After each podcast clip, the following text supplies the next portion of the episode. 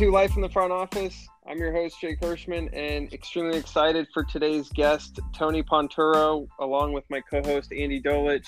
And it's certainly an honor to have Tony on, as he's had quite the career and journey through the industry that we all work in. And Tony's going to share some wisdom about what he's learned through the years, not only on the brand side, but just how it relates to sports as a whole. And Andy's known him for a few years and a few. And I will let him kind of kick it off here. So, yeah, it is a few. Thank you for being diplomatic, Jake. I was always thinking about when you're working for a global brand like Anheuser-Busch, especially as it relates to sports, and as people know, I've cycled through all of them, or most of them, incoming phone calls to your desk, Tony, when there were phone calls and it wasn't all the computer world. But just for those that don't know you, if you could give us a quick GPS about, in high school when you were looking around going, boy, I wonder what I'm going to do when I grow up. Kind of zoom us through how you got into this business and what you're doing today. Sure. Well, thanks. First of all, Andy and Jake, thanks for having me in this sort of crazy time. This keeps me sane talking about our business. I was one of those gentlemen, young kids that only knew sports, loved sports, played sports, was captain of the high school football team, even at 5'7" and 150 pounds. So I guess that I started with my pugnaciousness even back then. And took an aptitude test, went to Villanova and was like 100 was good and 0 was bad. And doctor, lawyer, Indian chief, I had like 5%, but business was 95%. So it's like, okay, how do I take sports and business and put those two things together? Became a page at NBC, worked the first Saturday Night Live back in October of 1975 with George Carlin as the host. And actually Dick Ebersol, longtime head of NBC Sports, was the young 28-year-old or so VP of late night for NBC Sports back then, although he wasn't talking to me, but I wasn't that much younger at probably 22, 23. Started with advertising agencies as a media buyer back when there were really just three networks to date the time. It was ABC, CBS, and NBC, and that was it. And ended up eventually on the Anheuser-Busch business at an agency. And after 6 months, I was 30 years old. They said, this was December of 82.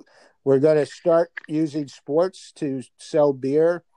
Anheuser-Busch had maybe a 22% market share back then with Budweiser, Michelob, and Bush. Bush was regional. Bud Light didn't exist, and many of the other brands didn't exist.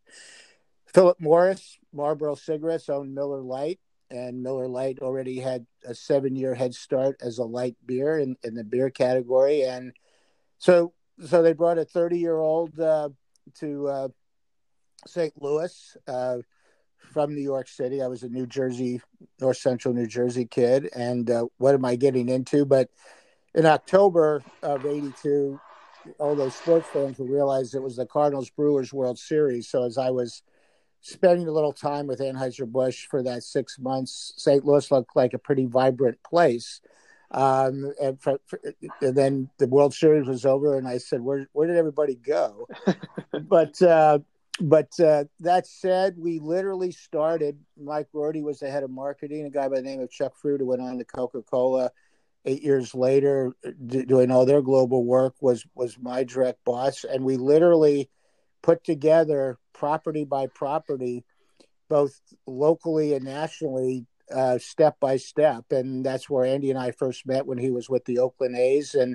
And from 82 to probably 1990, we accumulated essentially 90% of every professional team in this country on their local broadcast, signage, trademark, etc. And then started to do the same on a national basis with official beers of the various leagues and NASCAR. And before I left in 2008, when we got bought by essentially 3G Capital, which is InBev today, we had a 50 market share and probably well over 50 brands. So to sort of summarize after that, I actually was crazy enough to actually produce some Broadway shows. I came back to New York and did a play about Vince Lombardi, did another play about Magic Johnson and Larry Bird and their relationship, and then another play about the Yankees. So I sort of took that love of sports and that relationship of sports and tried to take it to Broadway in the sense of content and tell those stories. And now I consult on the sports basis. And then I also work with the students at Columbia University who are getting masters in sports management and sort of try to guide them outside the classroom. You know, the professors and the adjuncts at Columbia do a great job of teaching them their courses, but I try to give a perspective of, okay, once you get in this industry, you know, everyone's smart, but what starts to separate the smart ones from the successful ones, I believe, is sort of the human element of business and real partnerships and real friendships that last, you know, 40 plus right. years. It is amazing. Yeah, it is amazing to talk about teamwork, especially in today's day and age where everybody's trying to figure out, okay, what happens next? And for, you know, at least in my experience in dealing with Tony and some of the other major brands, their teams, I mean, you talked about Chuck Fruit and many other names that you had. It wasn't just one or two people, right? And it wasn't just the brand or the brands. You guys had a hell of a team, I'm thinking. And you probably had some great arguments internally, like, should we do this or that? But you have those friendships forever. I'm sure you knew Walter Dunn at Coca-Cola, who was, you know, sort of their Tony Ponturo or Michael Lynch at Visa. And you're talking about, I don't know how many clients you had from leagues and teams and Olympics. How did you do that? How did that work where everybody wanted your money and everybody wanted your brand? Well, the best thing that happened, and as you say, people like Peter McLaughlin, who ran our media, who is part of our team, right. and Mark Lamping and Steve Uline in sports marketing, and Mark Wright, who's now at AT&T, and all these people. We were all there for 20 plus years, but then they went on to do some amazing things beyond Anheuser-Busch. Some of them CEOs of, you know, professional teams, sports teams. But the biggest thing, I think, Andy, was August Bush III was our CEO, understood that this was a unique business. This may be surprising even to you, but no one at Anheuser-Busch was under an employment contract. Wow, that is.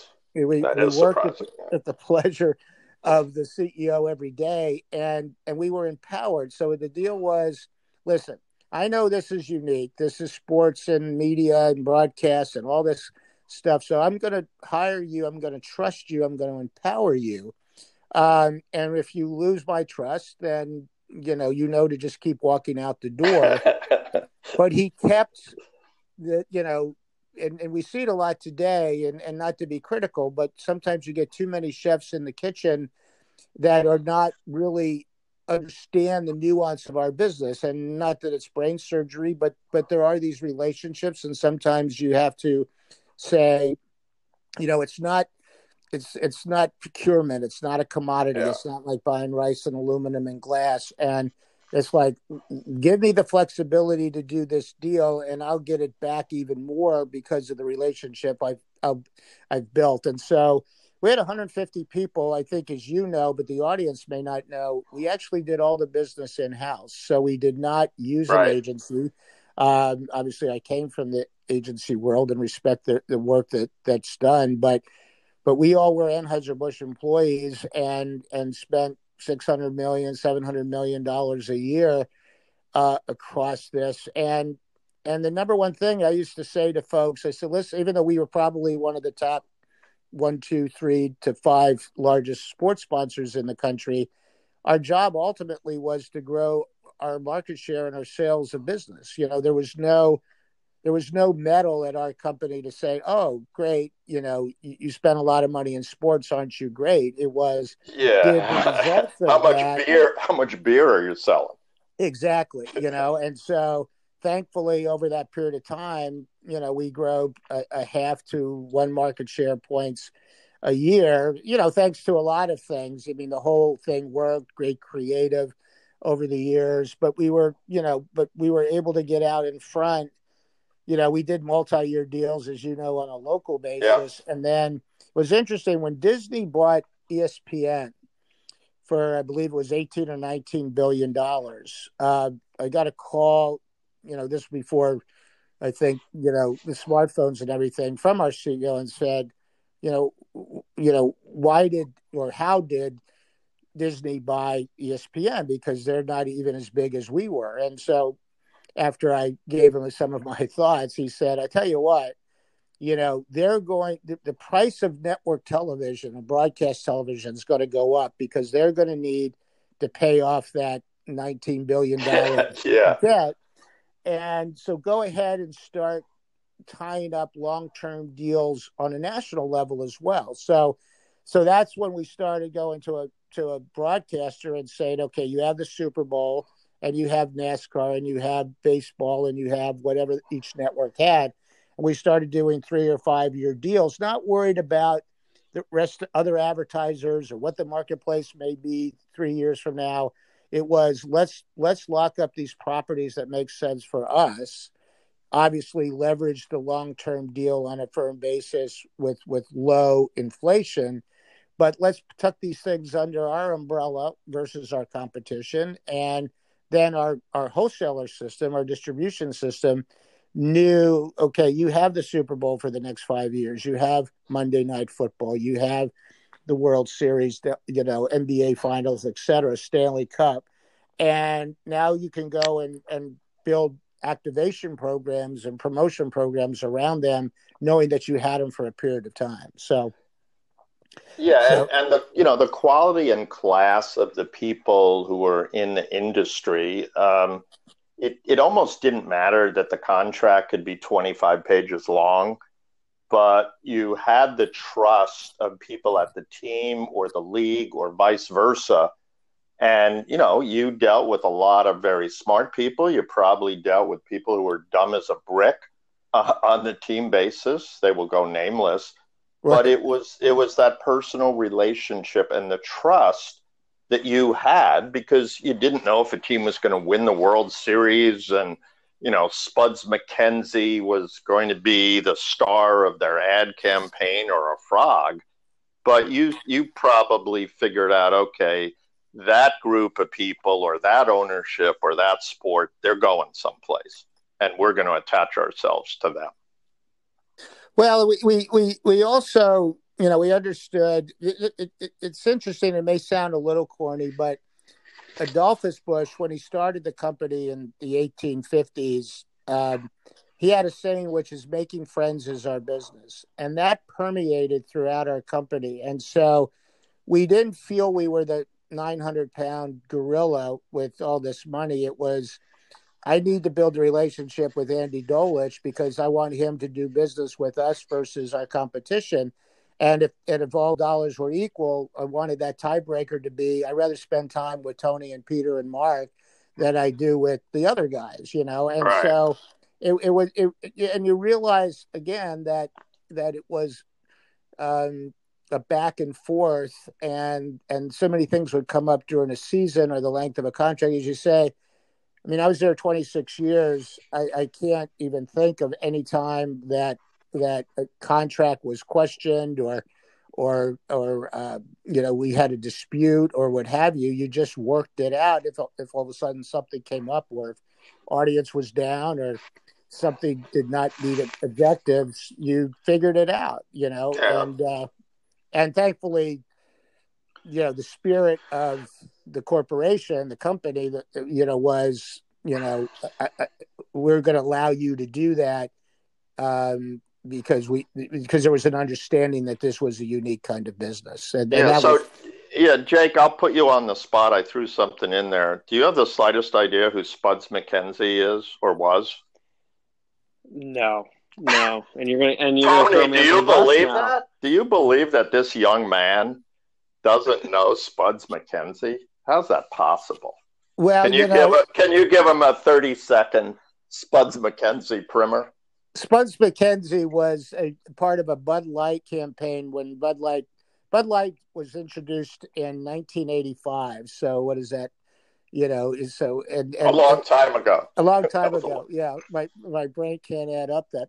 And so Spuds McKenzie was a sort of white bulldogish dog with a black eye, sort of a black mark over its eye that gave it a black eye. That hung out with three very attractive women as part of a campaign, and of course the dog was the highlight of the show, and it became, we're with Spuds and Spuds McKenzie, and at one point during the Olympics we actually had Spuds through the magic of television doing pole vaults and stuff like that as part of an Olympic campaign. But so it was one of the first. Probably icon Bud Light commercials that went for followed by "I Love You, Man" and "Yes, I Am" and all sorts of things like that. Yeah, Jake, you're going to have to go online and look at that, because one of my proudest moments with the Oakland A's, and we had a pretty good baseball team, is I can just see it right now. We had the stretch limo come into the Coliseum to home plate. With these voluptuous Bud Light girls with Spuds coming out as part of the pregame ceremonies. My parents wasted a lot of money in college, but I was proud of that. Andy, I'll have to do my homework on something probably called YouTube or that exists, right? You could find like Back to the Future. So Tony, to flip the switch for a second, sure. We find ourselves in a circumstance that nobody has the pandemic playbook. Nobody, and it has been sport that has been so much a part of the discussion. I mean, clearly the health and wellness of the world is just a tad more important than sports, but. Without getting into details, as you try to look in the crystal ball about when the question of when is answered, and who knows when, but what are two or three things that go through your mind about the how? How is sport going to be reintroduced to marketplaces around the world? Well, take North America. We won't go global. Yeah. And let me start with the basis of that, which is I think this will be the first time, and don't mean to say this cynically, being a marketer with a consumer product group, where the awareness that the consumer, which is us, right, is really the underwriter of sports. I think there's a feeling that billionaire owners write a check, that a broadcaster writes a check from the petty cash drawer to underwrite sports, whereas the reality, as we know, is that the consumer buys a product, whether it be beer or soft drink or airline or whatever, that then buys sponsorship, which provides revenue, or we go to a game and we buy merchandising and licensing, or we subscribe to Turner or ESPN or what have you. So at the end of the day, us, the consumer, which is now at 20% unemployment and people out of work and people trying to understand where things are going, are really the underwriters of sport. And so I feel there's going to be that, first of all, awareness that we drive that engine. And so how healthy are we coming out of this that's going to make sports healthy? So I lay that in as not a happy premise, but a premise. And I think it's also important we use the word us, the fans, the consumers, we trust brands. And not that we don't trust our sports teams, but we also trust brands, and they've been part of this teamwork in a lot of different categories. And Tony, I know you've been interviewed a lot. I have about what's next. And the only thing that I see lacking in the current circumstances, the true teamwork across leagues, broadcasters, digital deliveries, with still a lot of individuals. This is what our league's going to do. This is what our event's going to do. But we're all the same industry, right, at the end of the day? Absolutely. I do think we are an industry that looks to some leadership to follow. Now, and all we all know the commissioners, and they're all smart, but I do think there's a little bit of whether it's going to be Adam, who tends to have been a leader in all of this, to Roger, all the way down the line, and you don't really want to necessarily pinpoint everyone, but I do think there's a little bit of what are we all going to do. I think that no one wants to rush this, obviously. And I think we're all not so clear about how the testing, and I heard an interesting comment from someone recently, which is, well, if some of these leagues start to get this testing to perform, even without an audience, does that upset some people, which is, well, if you can't get tested in Queens, New York, but you can get tested in Las Vegas to play a game, how does that feel? So I think how this comes across from a public, society standpoint is key. I think if sports looks at all like it's and I'm not seeing this, but that it's a money grab of some sort, or we got to get going so players can get paid and our leagues can get healthy. Now, they should be able to get healthy like any other company, but I don't see sports. I don't think sports, as much as it's been my career for 40 years, having an advantage versus other economic sectors that have to get healthy as well. So how do we all do this together? And that's going to be Tony. Yeah, go ahead, Jake, Tony, and maybe you could bring us to the Clydesdales, and we can let Tony go back to Hilton. I have seen that commercial. So to be fair, I'm 1 for 2 from the free throw line. I think one of the questions that anyone's facing in any business, Tony, right now, and you talked about the relationships earlier that these partnerships are built on, it's how do you have that conversation with the partner, right? So you were on the other end on the buying side, and there's teams, you put yourself back in that seat today. There's teams going, Tony, are you going to spend? Yeah. What are some of those conversation tips that you might have as you are building a relationship through this time? As look, we all don't know what's going to happen, but it's currently, to your point, not necessarily looking at the contract details, but it's kind of that, what can we do for you? How can we help? Yeah, I think, the conversation really has to be both ways, because let's just take, if you're Budweiser, just to use that as an example, and Bud Light and the combination of both, I don't know what their exact sales are, but obviously sales are down. They need to make their own company healthy, and that goes across the board. And so there's going to be a little bit of games missed will be money to the bottom line. I don't think if everything, just hypothetically, which we don't always like to talk, if everything's crammed in at September, December, advertisers are not going to need all that pressure. All that advertising. So if there's football, NBA, MLB, MLS, tennis, golf, everything, it will be more content than is needed by sponsors, particularly sponsors who are trying to get back on their feet.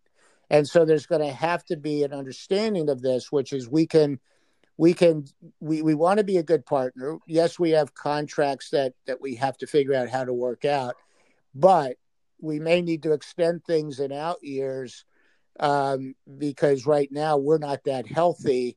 And so everyone's going to have to understand the health of each other's business.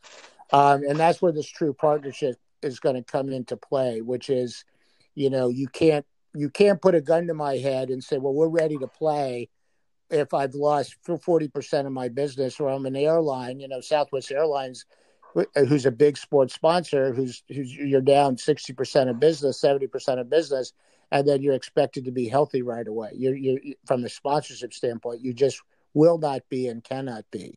So this is where, you know, everyone holding hands and doing it the right way is going to have to come into play. And from a reach out standpoint, whether it's from, you know, you mentioned it's got to be both ways, right, in the partnership. But from a reach out standpoint, I mean, at what point does the conversation, you know, shift from just a personal, how are you doing, to business? And I'm sure there's some situational awareness with that as well, right? Yeah, I think it's going to have to be honest talk. If I'm the sponsor, if I'm, you know, I'm saying, here's where I'm at. Here's my reality. And hearing the reality from the team or the league, and depending where the deal is, how do we get this thing started in a right way? How can we bring dollars and resources to this, you know, call it last quarter of the year? But yes, we've left some money on the table because we've been quiet for 2 or 3 months. Let's figure out how we can make that whole or better in the out years, or extend a year. What have I think the broadcast community will be doing the same thing in the sense of rights as well. So it's just got to be honest talk, and there's no room for bullies or smart Alex or there's no pride of, well, you know, and I'm just saying this for the purpose of the conversation. Well, we're the NFL and the hell with you. They're not saying that, but those conversations, I don't think, will exist, but they can't exist under what's going on. So everyone's got to hug each other a little bit and figure out how to do this in a healthy way. And I think that's I think the consumer's going to watch this as well, because the consumer's going to say, well, how are you bringing me back into the equation relative to ticket sales, merchandising, licensing, you know, what have you? And if you recognizing what I've been through, and I would suggest that a lot of sponsorships should also be carving out money with leagues and teams to put resources into, you know, recognizing our health workers and law enforcement and everyone, you know, for that matter, you know, people in the grocery lines that are and pharmacies that are working through all of this to keep us all, you know, with food and the right, you know, medicine and stuff that we need. So it's got to come across as, again, we're all in it together and no one can get a step ahead. We all should just walk through this at the same pace. That's healthy for everybody. Go ahead, Jake. I got, you know, one more question as we kind of wrap up, and then Andy, you can take us home. But you know, in all this, you got to still see some opportunity and some ability to, whatever you're doing, whatever kind of business you've got, or whatever part of the industry you're in, you know, an ability to step back and look at things, change things, see how you can do something different. Obviously, strategies need to change. How and where are you looking from an opportunity standpoint if you're a brand? Well, I think if you're a brand, and I think there's been, you know, some recognition of this already, you've connected to things socially that have been outside sport, and we as consumers have found ways to, you know, probably find time to do things that we didn't expect, whatever that may be. I tend to be a believer that television ratings will be down a good 10% or so, because we won't spend as much time, even though we'll, in one respect, we'll rush to the content, but we won't be as fanatical about it. There's sort of a perspective here that I think is going to take place. And all we have to do is, you know, spend a little less time, and a 10 or 15% drop can happen. So I think, you know, advertisers have been finding other ways to do things from a social media standpoint. And so, and I don't think they'll see they're connecting. And with the millennial, not to belabor the point, the millennials already want you to connect more directly with them in sponsorship. You know, they don't want you to say, well, we're Budweiser, we're Coca-Cola, and we're the sponsor of the Oakland A's. you know, enjoy our products because we're a great sponsor. They want to know more. Well, what's in it for them in that sponsorship that you're doing that's fun and exciting that brings them into it, and now even more so, I think. So that connectivity is going to be real as we go forward.